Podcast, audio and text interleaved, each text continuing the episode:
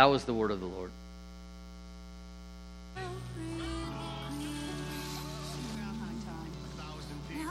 freezing their butts off waiting to worship a rat. He's spending the day in Punxsutawney, Pennsylvania. Bill? Ned! Ned Ryerson, I did the whistling belly button trick at the high school talent show. Bing! Bang! But Phil's about to find out. He's not just stuck in Punxsutawney. Will you be checking out today, Mr. Connors? Chance of departure today, 100%. He's stuck in Groundhog Day. I'm reliving the same day over and over. Bill? Ned Ryerson? Bang! Do you ever have deja vu, Mrs. Lancaster? I don't think so, but I could check with the kitchen. Well, it's Groundhog Day. Again? At first, he was a little anxious. Bill?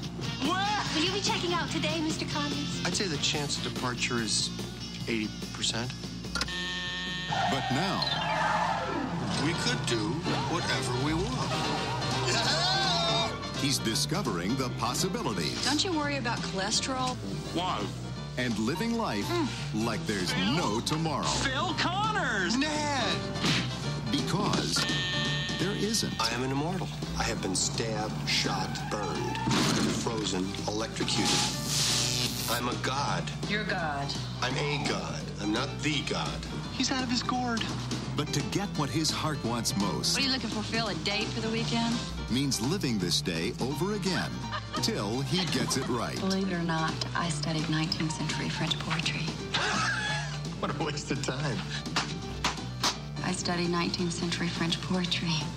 La fille qui j'aimerais. You speak French. Oui. Bill Murray, Andie MacDowell, To the groundhog. I always drink to world peace. Well, what should we drink to? I like to say a prayer and drink to world peace. Don't drive angry. Don't drive angry. He might be okay.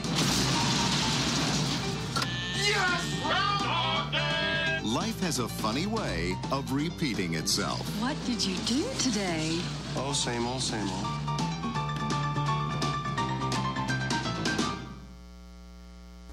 So, have you ever just kind of thought to yourself during your weekly routine, I've done this before?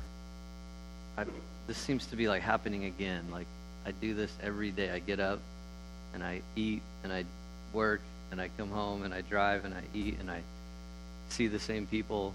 And it's like almost like you're stuck, like in a routine. I don't know if you've seen that movie or not. That's most of it. but, uh, it's well worth watching. Funny movie. Of course, it's not about God. But uh, what if you were given a chance to relive 2018 over again?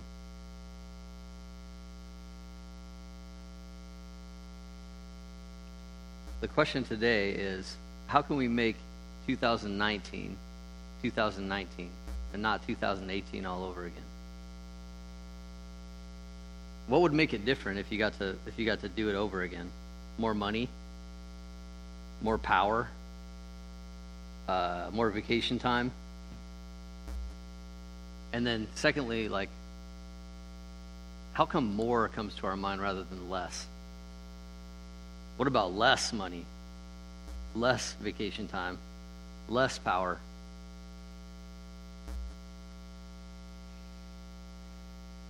seems like we always think of more stuff better, less stuff worse. It's kind of one of our collective pathologies, I guess, in the American dream culture. But I believe there's a way, there's a truth, and a life. I believe that there is a way that can we can escape this sort of rat race. There's a true departure. I believe that the measure of stuff is not the measure of our life. I believe that the way out is something other, and I propose that true change for 2019, beneficial, life giving change, is attainable to any who would pursue it. I believe that God has promised us the opportunity and power to change. By his divine power, Peter says, God has given us everything we need for living a godly life. And so I want to talk about this, this scripture, talk through the scripture, and just look at what does that mean for us to live a godly life? What does it mean for us to bring change to 2019? What would it look like for us to grow spiritually in that time? So, the foundations for growth, verses 3 and 4. Peter begins to talk about spiritual growth. He talks about pursuing God. You can play that, play that clip. So I have another clip just to think about as, i as I read this passage. Jesus said, The kingdom of God is like a farmer who scatters seed to the ground night and day while he's asleep or awake. The seed sprouts and grows, but he does not understand how it happens. The earth produces the crops on its own. First, a leaf blade pushes through, and then heads of wheat are formed, and finally, the grain ripens. And as soon as the grain is ready, the farmer comes and harvests it with a sickle, for harvest time has come. Time and again, the scripture gives us this analogy of growth as a seed. And it's so important. And I want to encourage you today to pursue growth, but you have to understand this idea that God is helping us to understand. God shows people to bear fruit. That's why he chooses people. That's why he calls us to himself. However, it can't happen apart from God's work, and it's a matter of faith on our part. So when Peter says God has given you everything that you need for a godly life or for life in godliness, he's talking about this idea. And notice as this as this seed begins to grow, it's such an amazing miracle that this little thing that's just dead. You buy them in bags, they're all dried out, and you put them in the ground and they, they, they spring to life. But it grows down first, and then it grows up. So Peter says, I'm writing to those who share the same faith. Peter knows what he's talking about. He's talking about the precious, what he calls the precious promises of God. He knows how precious those are to himself, and he knows what it means to grow in Christ because we get to see Peter, a picture of Peter in the scripture growing. This is the man who followed Jesus for three years who on the about the time that Jesus is headed to Jerusalem to be arrested and mistreated and killed, and he's telling his, his disciples, I'm going to be killed. I'm going to be mistreated. And Peter's the one that stands up and says, No way. I'll fight for you. I'll fight to the death for you. And Jesus says, Peter, this very night you're going to deny that you even know me three times. And then it happens. Caleb mentioned this last week. So Peter, crushed, weeping, runs out. But Jesus does not just discard Peter at that point. Jesus shows up, just like he said, back from the dead.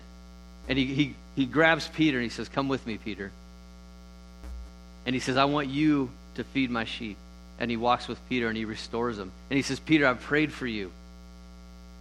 So we get to see Peter, this man who's so afraid of a little girl who's saying, You're from Galilee, aren't you? You're one of Jesus' followers. And he's like, No, no, it's not me. I don't know him. When just before he said, I'm going to fight to the death, you know? Fight this little girl to the death for you, Jesus. No. He's afraid of the little girl accusing him of being with Jesus. And then after Jesus restores him, after Jesus says, You're going to be filled with power and receive the Holy Spirit, Peter stands up in the middle of Jerusalem at the temple on the day of Pentecost when all this crazy stuff is happening and people are speaking out other languages they shouldn't really understand and others can understand them and saying, How does he know my language? And of course, the enemy's there and he sends out his tools to say, Oh, they're just drunk. so they can talk another language. Peter says, No. Peter stands up in front of thousands of people and says, No, they're not drunk. This is what's going down. This is what Jesus promised. Jesus promised salvation. So Peter's transformed from being afraid of one little girl to standing up in front of a hostile crowd. And he preaches a sermon and says, You killed Jesus. It's your fault. You condemned him to death. And it was God's plan. And the people are, are convicted and they say, What should we do to be saved? And the church is born on that day. So we see Peter saying, To those of you that have that, this same faith that I have, Peter understands the value of knowing Christ and what it means to grow in Christ. And Peter assumes growth. He says, as you grow. Peter knows that those who put their faith in Christ, that those who are following Jesus, are going to grow spiritually, are going to mature. Because when, you're, when you come to Christ, you're born again. It's like you're a baby and you begin to grow. And that's the work of God in us. God does not intend for us to make some sort of religious pledge like, like Peter I'm going to fight for you, Lord, to the death. Because God well knows that we'll, we won't do it. It's just like a New Year's resolution. So Peter, Peter assumes that people are going to grow when they follow Jesus. When you know Jesus, that you're going to grow because you're going to have more grace and more peace in the knowledge of Him. He uses the word knowledge. Now Peter's using this sort of as a special as a special word. It's like a word that means more than just knowledge, but Peter's using a word that assumes that you know the whole story of what Jesus has done. It's a bigger idea. It's the whole knowledge of God and Jesus and the Spirit and the plan of salvation. It's an understanding of our place in the kingdom and how one gets into the kingdom of God. It's also about hope and a confident understanding and trust in God's ability to fulfill his promises.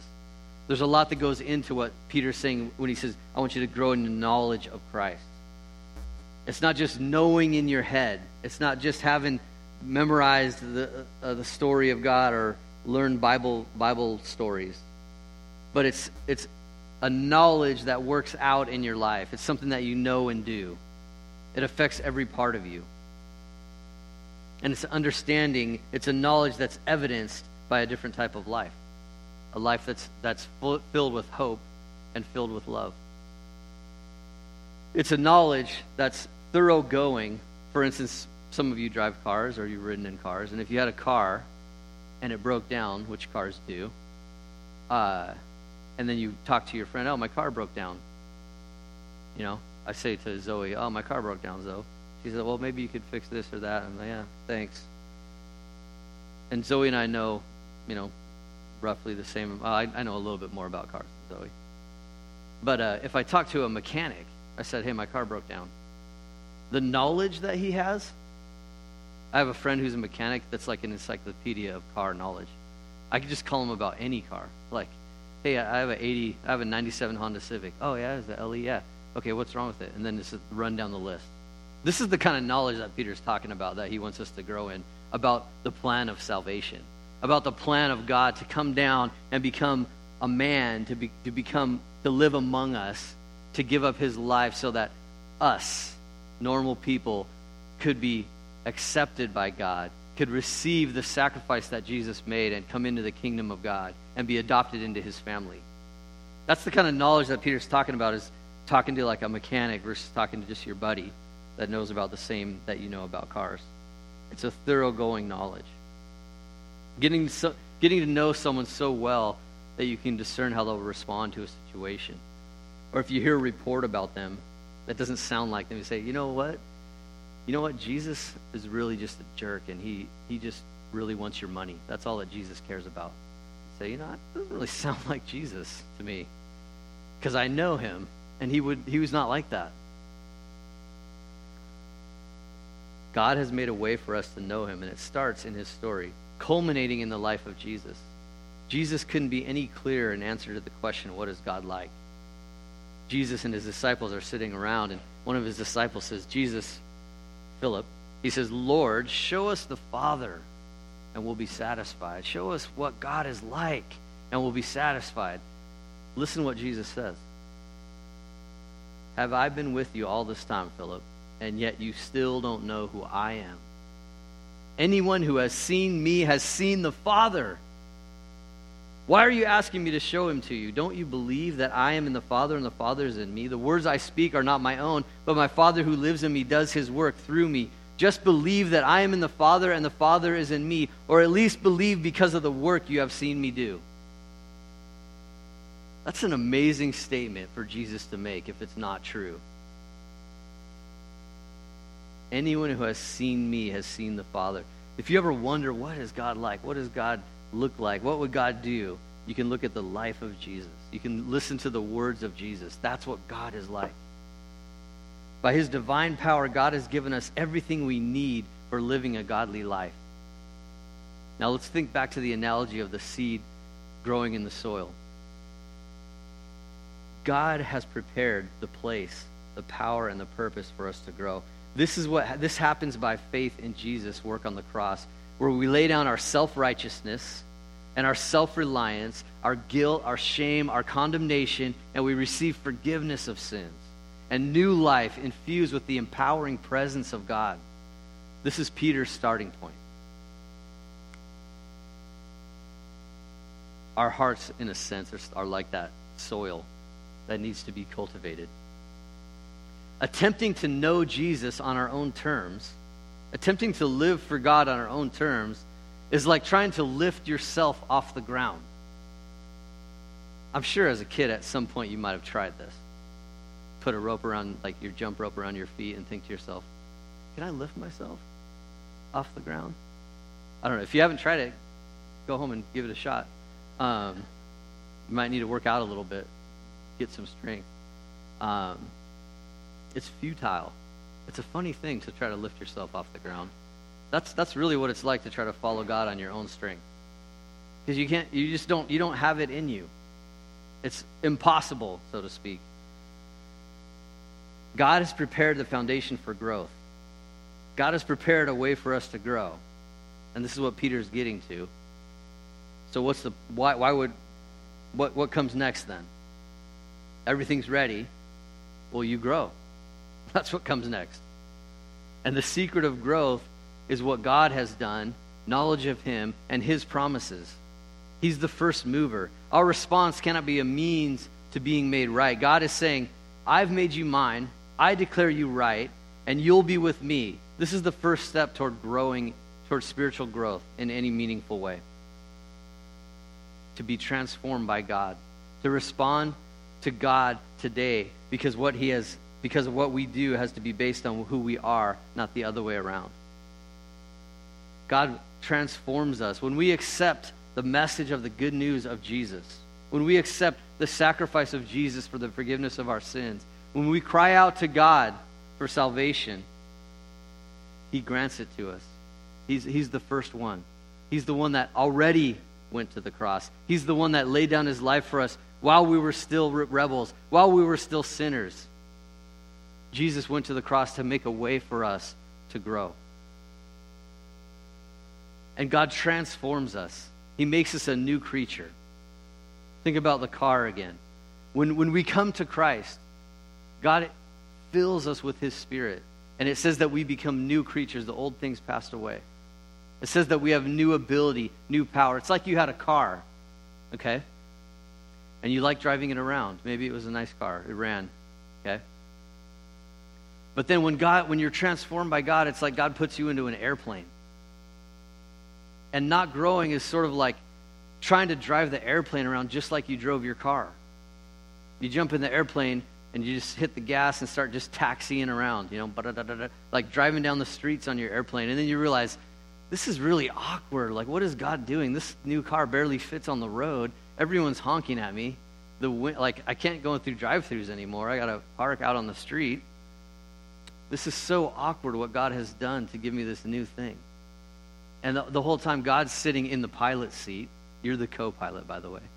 Uh, God's never the co-pilot, and uh, He's letting you drive this new life around. And He says, "No, let me show you what this new life is for." Go faster than you've ever gone before. And then pull, pull up. Let's get this thing off the ground and understand what this new life is made to do. It's not a car, it's not the same old life that you had. You can't just continue to live it like you live it. You know how fast you can get through traffic now?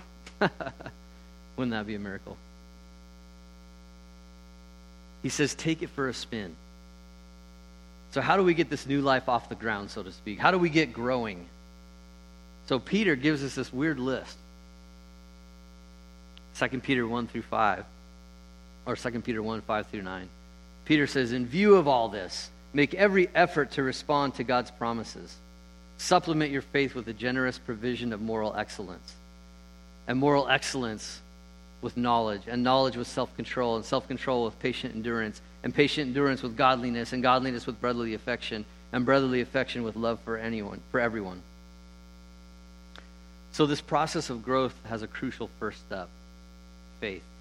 Faith in Christ and the knowledge of God and His promises.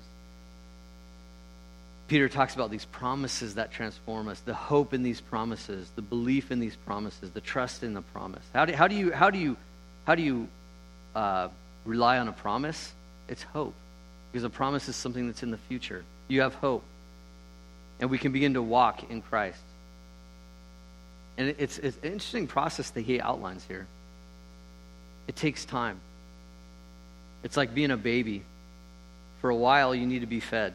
For a while, you need to be cared for. For a while, you just can't really do anything except be a demanding little tyrant. And you just scream when you want to eat, and you scream when you want to go to sleep. And then these two parents just do everything for you. But when you're like 17, if you act like that, that is a problem. Because life, God's given us this analogy. You're supposed to grow up, you're supposed to mature in life, you're supposed to proceed down the road. You're supposed to get to the point where you can take that spoon yourself and shove that slop into your mouth and not have to rely on your parents to scoop it in anymore. That was a liberating day for me as a, as a parent. That's not the best parent. To be able to hand off that spoon, just say, feed yourself, kid. That's so awesome because before it was like, come on, just get it all in. Uh, come on, you're just like sliding the spoon on their face, and they're like, it's just like, ah, you know. And then they just start eating. It's like, yes. Until they figure out that they can do a lot more with their food than just put it in their mouth. Then there's more lessons, right? So they're getting the fork down, the spoon down, and then they get potty trained. Wow, that's awesome. First of all, you get a raise. No more diaper buying diapers. It's just amazing to just tell that like I have to go potty, go for it. I'm not holding you back. Like it's awesome. This process of maturity brings joy to us. It brings it brings life. It's, it makes us happy to mature. And when you're a kid and you're like, look, I can go potty by myself, and your parents are like, yes, and you're like, yes, I love it. That process of growth is what we were made for. Your spiritual calling in Christ is no different. Your spiritual life in Christ is no different. God did not call you to just live in a sort of a stagnant pool of frustration. He didn't call you to just wallow in your filth and just wear spiritual diapers your whole life. God has called us to grow and mature. So, what does that look like? Peter lays out this list of things. God wants us to, to be able to walk on our own. The other, the other part of uh, growing up, I remember learning how to walk. The little kid toddles, the toddler. You know, it's like they're just on the edge of like falling over on their face at any moment. And you know, as a parent, you're like, Ugh, you know. I remember Zoe, my daughter, my oldest daughter, learning how to walk. And she first she got to the point where she could walk by holding my fingers. I remember because it was a painful stance I had to take for my back to like keep up with her. And she just did not want to stop, just like around and around and around in circles, just like, uh. And I'd be like, okay, Zoe, like, let's take a rest. And then she would just get mad, you know, when, when she couldn't walk on the hand, fingers anymore. But she can walk on her own. I shouldn't have to hold my fingers anymore. Uh, because eventually I stopped letting her just walk on the fingers. And she took her own first steps. And then she was like, oh, I can do it on my own. This is awesome.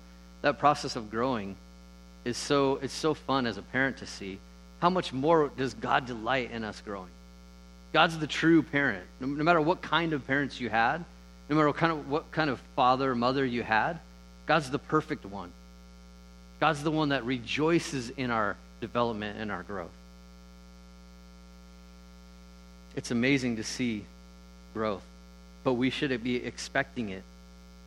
He's the one that's taking away his fingers as we're learning to walk spiritually. And we think to ourselves, God, where are you at? Like, ah, I, I can't make it. But all we are is a little toddler. And he's saying, You can. I've got you to this point. Take another step. Take another step. You can do it. You're not going to be a baby forever. Peter says, in view of all this, or for this very reason, make every effort, apply all diligence to growing.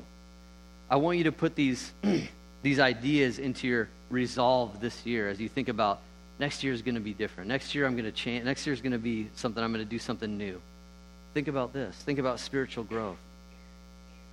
Understand who you are and what God has done, and let that drive 2019. There's a famous quote from William Carey.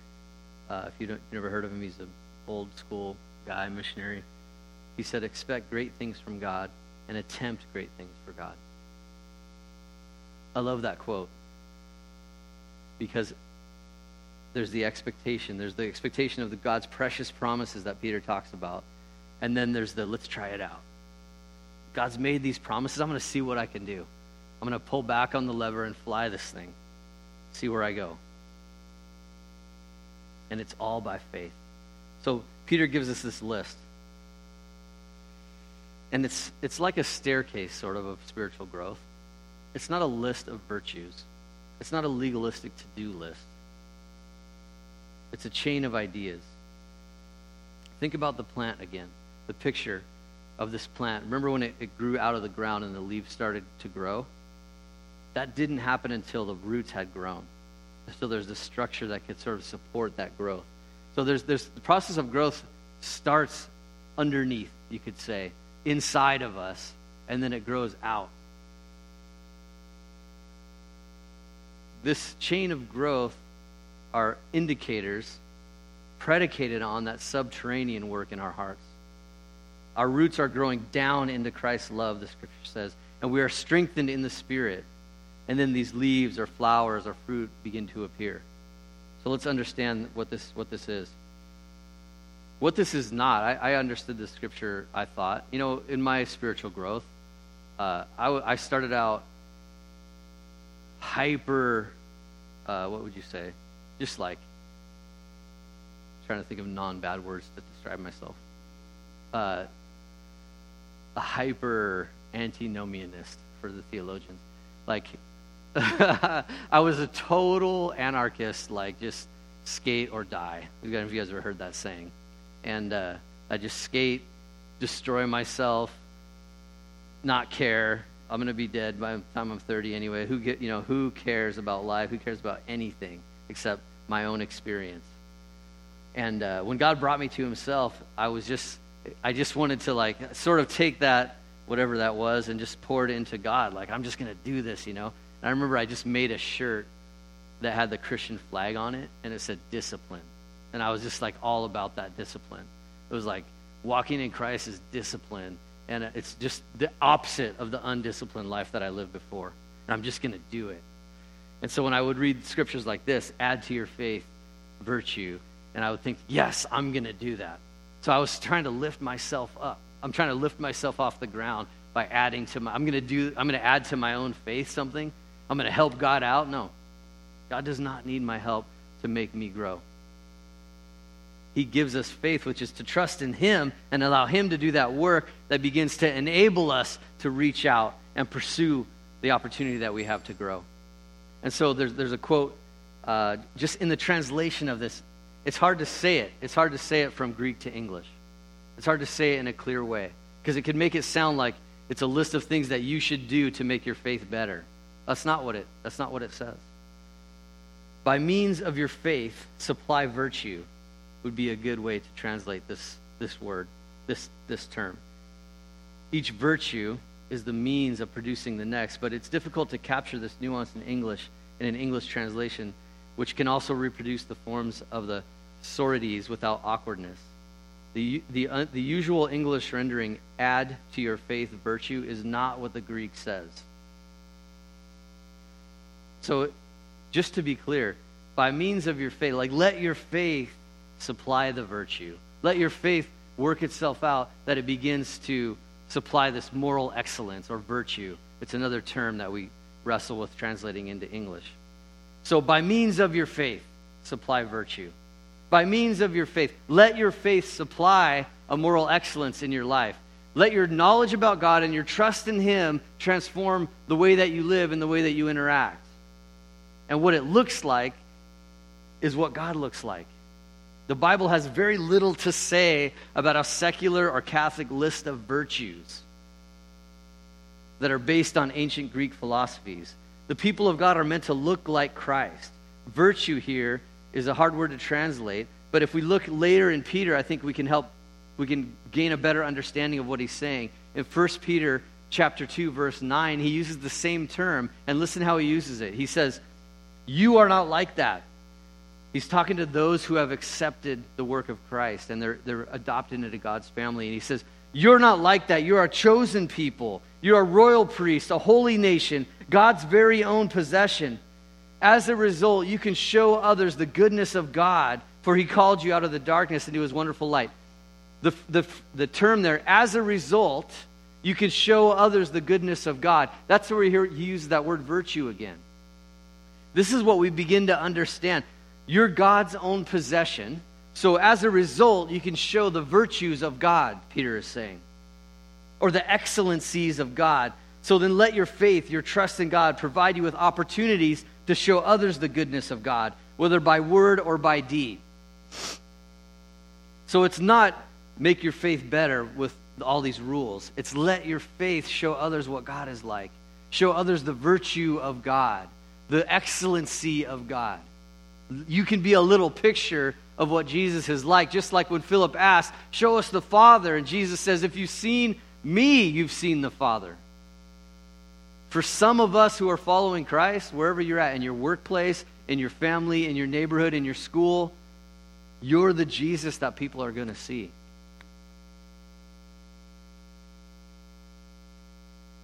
So, how do we show others the excellency of God? Pray for your coworkers, your neighbors, your friends, your enemies. Give generously. Share your time. Invest in people. It's all the things that we see Jesus doing. This is saying, let your faith show. Whatever, let, let what you trust in be made known to people. Let the idea that you trust Jesus and not the gods of our culture show through. James, in the book of James in Scripture, the Scripture teaches us that faith, the faith that the Bible talks about, this word trust, this, uh, this idea of considering something trustworthy, is demonstrated by what we do, not just what we say. Understand, faith is not holding on to a set of beliefs without evidence. Rather, faith is the substance of things hoped for and the evidence of things not seen. Faith shows the goodness of God. Excuse me.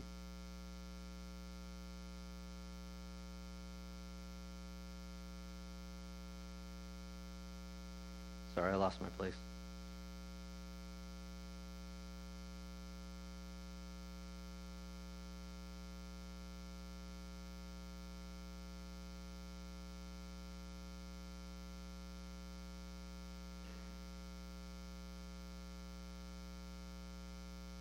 Just imagine I'm flipping through the Bible. If it makes you feel better.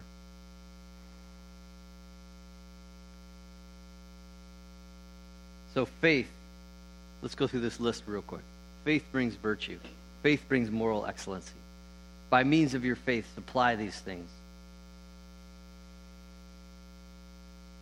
Here, Peter speaks not of the concept of salvation, like, like I talked about before. This, this uh, this faith, this trust in God, brings about this virtue, brings about the demonstration of what God is like to other people because you're living in such a way that you're not trusting in the things of this world. Your life looks differently. As you think about the idea of your faith, like who do you really trust in?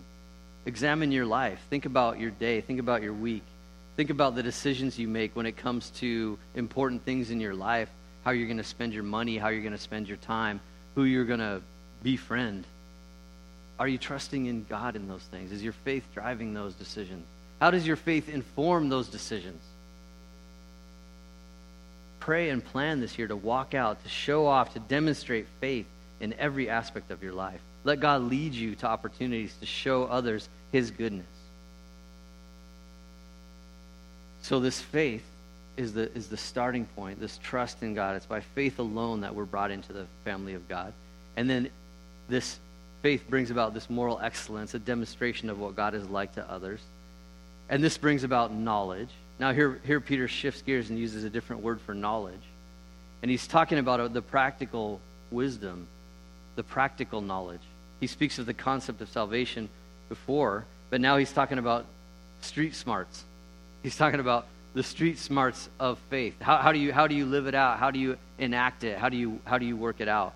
And as you begin to, to walk in the faith that knows God and let that begin to supply God, godliness in your character or Christ likeness in your life, then you begin to have this knowledge. Oh, this is how it works to show people what Jesus is like.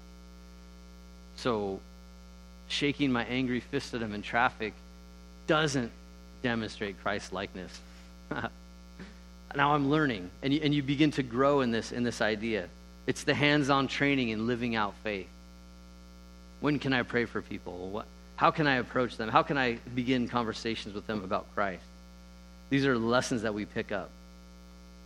Paul talks about this in the book of Colossians. He says, That's why I work hard and struggle so that's why I work and struggle so hard, depending on Christ's mighty power that works within me. It's always both and. Paul's saying, like, I'm I'm just going for it because of God's power that's at work within me. He describes this process of striving with all his might because he knows that Jesus is at work within him. And it's, it is in this process that we grow in our practical knowledge of walking with Jesus. So, this knowledge then, we know what it's like to sort of walk with Jesus. Now it brings self control. Knowledge brings self control. This knowledge informs this idea of controlling ourselves. This is a word that oftentimes in the scriptures is associated with sexual restraint. Okay? Because there was a lot of unrestraint in the time in which this was written, much like our day and age. but generally, it's talking about the ability to control yourself, to get a hold of yourself. Knowledge of Christ and understanding who you are gives self control. And it's not only head knowledge or conceptual theories, it's practically applied in understanding. Uh, understanding in relationship with Jesus. It is by his Spirit that we have this self control. Uh, 2 Timothy chapter 4, verse 7 says, For God has not given us a spirit of fear and timidity, but of power and love and self discipline. God gives us the power to be self disciplined, He gives us the ability to be self disciplined. God's empowering presence, the Spirit of Christ, empowers us towards self discipline. And this self discipline, then, in our life brings about patient endurance. This self discipline looks like patient endurance. Steadfastness is another word that's used to describe this. It's the idea of going through a very rough time and not losing hope, and not losing your mind, and not being full of despair, but enduring it. Because of our faith, Romans 5, chapter 2 through 5 says, because of our faith, Christ has brought us into this place of undeserved privilege where we now stand, and we confidently and joyfully look forward to sharing God's glory. We rejoice too when we run into problems and trials, for we know that they help us develop endurance. And endurance develops strength of character, and character strengthens our confident hope of salvation. And this will not lead to disappointment, for we know how dearly God loves us because he has given us the Holy Spirit to fill our hearts with his love. excuse me, we can rejoice when we face trials because we know that it's developing endurance in us, and endurance is bringing about godly character. As we grow, we can endure the troubling times which face us. We can stand the storms of life without crumbling or running to other gods. We're not shaken from the great and precious promises that we have in Christ because they were never the promise of health and wealth. The prosperity gospel. Excuse me. the prosperity gospel, the gospel of health and wealth, is a sad lie. The prosperity gospel is a lie because it sets you up to fail. it's telling you that God meant for you to be healthy, God meant for you to be wealthy, God means for you to receive all the blessings in this earth. And if you just hold on, you're going to receive that blessing. And then we face trials and we face hardships, and we don't think that those are a blessing. We, we think that those are not God at work in our life to bring about endurance. And we, we our false faith in this prosperity God crumbles. We're like, who this God is nothing. Yeah, I was supposed to get rich. I was supposed to get this car. I was supposed to get this, that, and the other thing. I was supposed to be healthy. He was supposed to answer this prayer. I was supposed to get this. And now I'm facing hardship. If you truly understand God, if you have that knowledge of faith, you understand this hardship is God at work in my life, and I don't lose hope. because I know that this hardship, this trial that I face, is going to bring about a, a, godly character, and it's God's will that I should be able to show what Jesus is like to other people. Jesus was not rich, okay? Jesus was not rich. Jesus did not have a home. They didn't barter for his garments because they were the best garments in the world.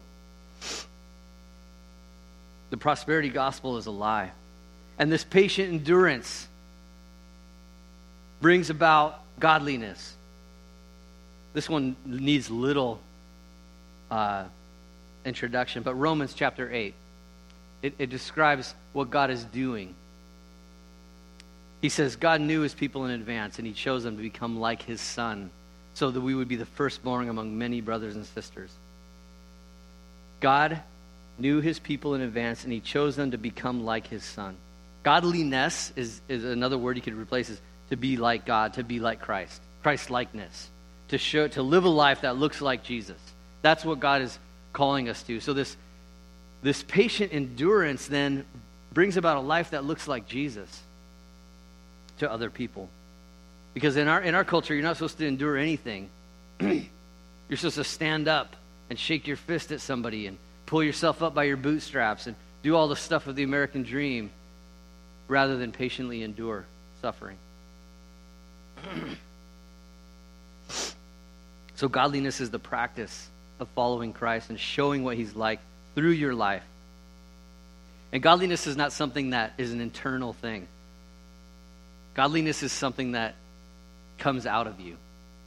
Like the smell that was coming out of that classroom this morning. Like people just know that somebody did a stink bomb experiment in that room and now it smells like a stink bomb.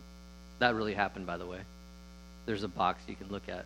Somebody decided to do a stink bomb experiment in the classroom yesterday night, I think, or somewhat sometime yesterday, and it was really like Marty brings me the box. He goes, "Look, John, look what happened," and I'm just like, "Harambe!" Like it never ceases to entertain. a stink bomb experiment. I, I tried to keep the box, but someone took it from me. Hope I can get it back. Godliness just makes you reek like Christ. It makes people go, "What? What are you smoking, man? Like, what? Why is your life different?" It's something that people see. In other words, just, it's not just like, "I'm godly." Like, well, I'm going to keep to myself. No, it has to come out to be called godliness. and this godliness brings about brotherly affection. These next two steps are, are kind of easy to understand. Brotherly affection is the word Philadelphia. You guys heard of the word Philadelphia? City, city of brotherly love, because it's the word for uh, philos, love, adelphia, brother, right? Like you love your brother. So he uses this word Philadelphia. This is this is brotherly affection. And so this patient endurance, it brings you all of this knowledge of God, it brings you into the church, brings you into this weird family that God chose for you. And now you can begin to understand why you need patient endurance. And now he says, add that, let that patient endurance be a brotherly affection. And he's talking about brotherly affection. He's referring to the people that are in your church. He's referring to the people that God put around you. These are the people that God has given you to begin to love like Christ, to begin to practice how do I love these people? How do I uh, take their faults into account? And we have our family, our family family, like our blood family, as an analogy or as a, as a lesson for us. Families are not like friends, right? Because you chose your friends, right? You unchoose them sometimes. Family, you did not choose. They were just there. They were just around you, and you can't really unchoose them. That's a double edged sword. Family, you don't like your family because they like the same stuff that you like necessarily. They're just your family. This is a time of year when everyone gets together with their family and there's all this nervousness or anxiety or whatever it might be. Maybe it's just joy. Maybe just, I'm happy to get out with my family. no matter what family you have, God is saying now there's a brotherly affection, there's a family love for the people in your church that you need to begin to let all of these things inform. Why am I coughing? Uh, and we begin to work it out within the church. and this brotherly affection leads us then to love. This love of God. He uses a separate word for love, agape. Maybe you've heard it. Doesn't mean a whole lot. Oh, thanks, Bob. Doesn't mean a whole lot to these Greek words because we don't speak Greek anymore, but or some people do. But not this Greek. so we we go from brotherly affection, which is sort of like the safe place to practice loving someone else like Christ. And then it says, and let yourself, let that brotherly affection supply a love for everyone. The, the self giving love of God. The love that Jesus talks about when he says, What good is it that you love those who love you? D- doesn't the world do that? If you want to be the children of my Father, you love those that don't love you. You, you, you love those that persecute you. You pray for your enemies.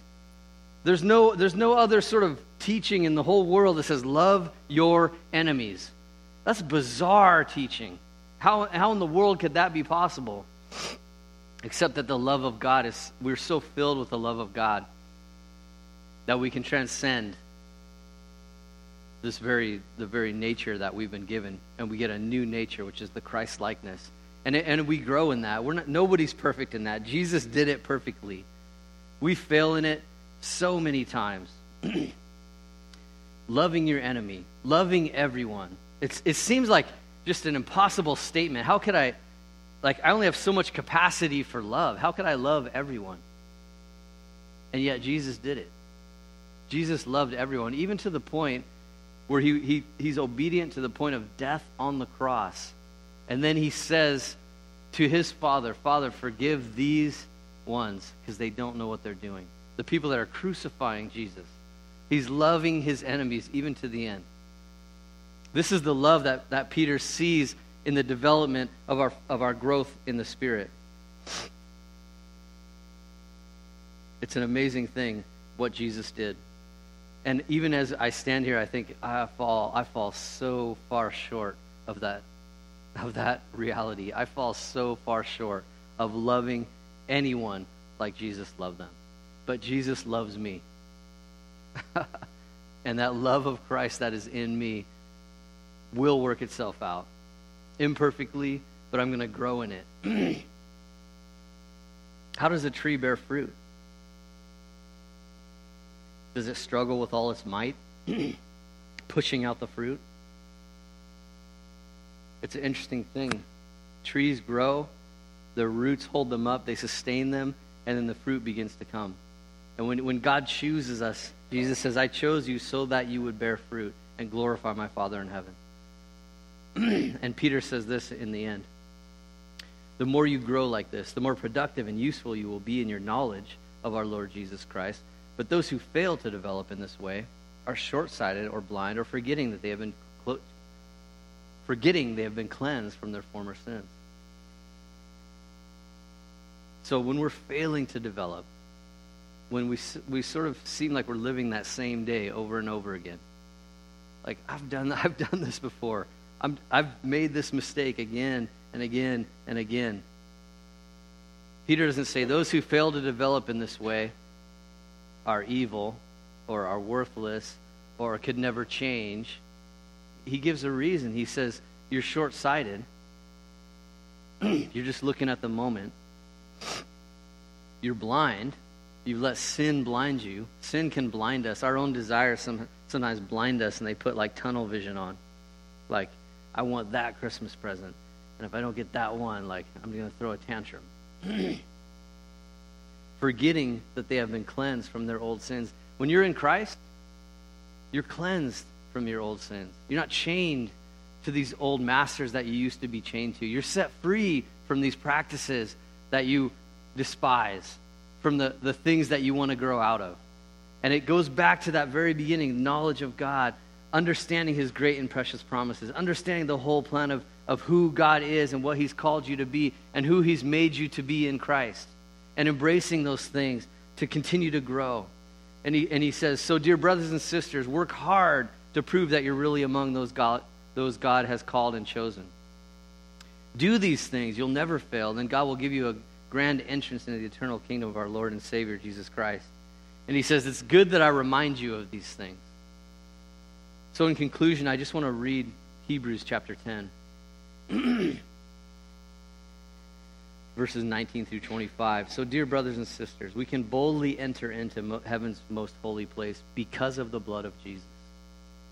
By his death, Jesus opened a new and life giving way through the curtain into the most holy place. And since we have a great high priest who rules over God's house, let us go into the presence of God with sincere hearts, fully trusting him. For our guilty consciences have been sprinkled with Christ's blood to make us clean, and our bodies have been washed with pure water. Let us hold tightly, without wavering, to the hope we affirm. For God can be trusted to keep his promise. Let us think of ways to motivate one another to acts of love and good works. And let us not neglect our meeting together as some people do, but encourage one another, especially now that the day of his return is drawing near. Let's resolve to make 2019 a year of spiritual growth in our lives. Where do you need to start? Maybe it's knowledge of him. This comes by the word and prayer in a community of believers who practice these things in word and deed. Maybe your faith is established and you're wondering, where do I go from here? Engage in supplementing your faith. The way to strengthen faith is to apply it, to obey God, to put into action. Otherwise, it remains conceptual. This is so subjective, it could be worked out in a thousand different ways. Ask God. Ask those that are close to you in Christ. Ask your church where to start. Perhaps you're already walking in these things and you just needed a reminder and encouragement to keep on. But let God grow you from 2018 into 2019 with a new perspective, with a more sure trust in His promises. And take risks. Expect great things from God in 2019 and attempt great things for God. Father,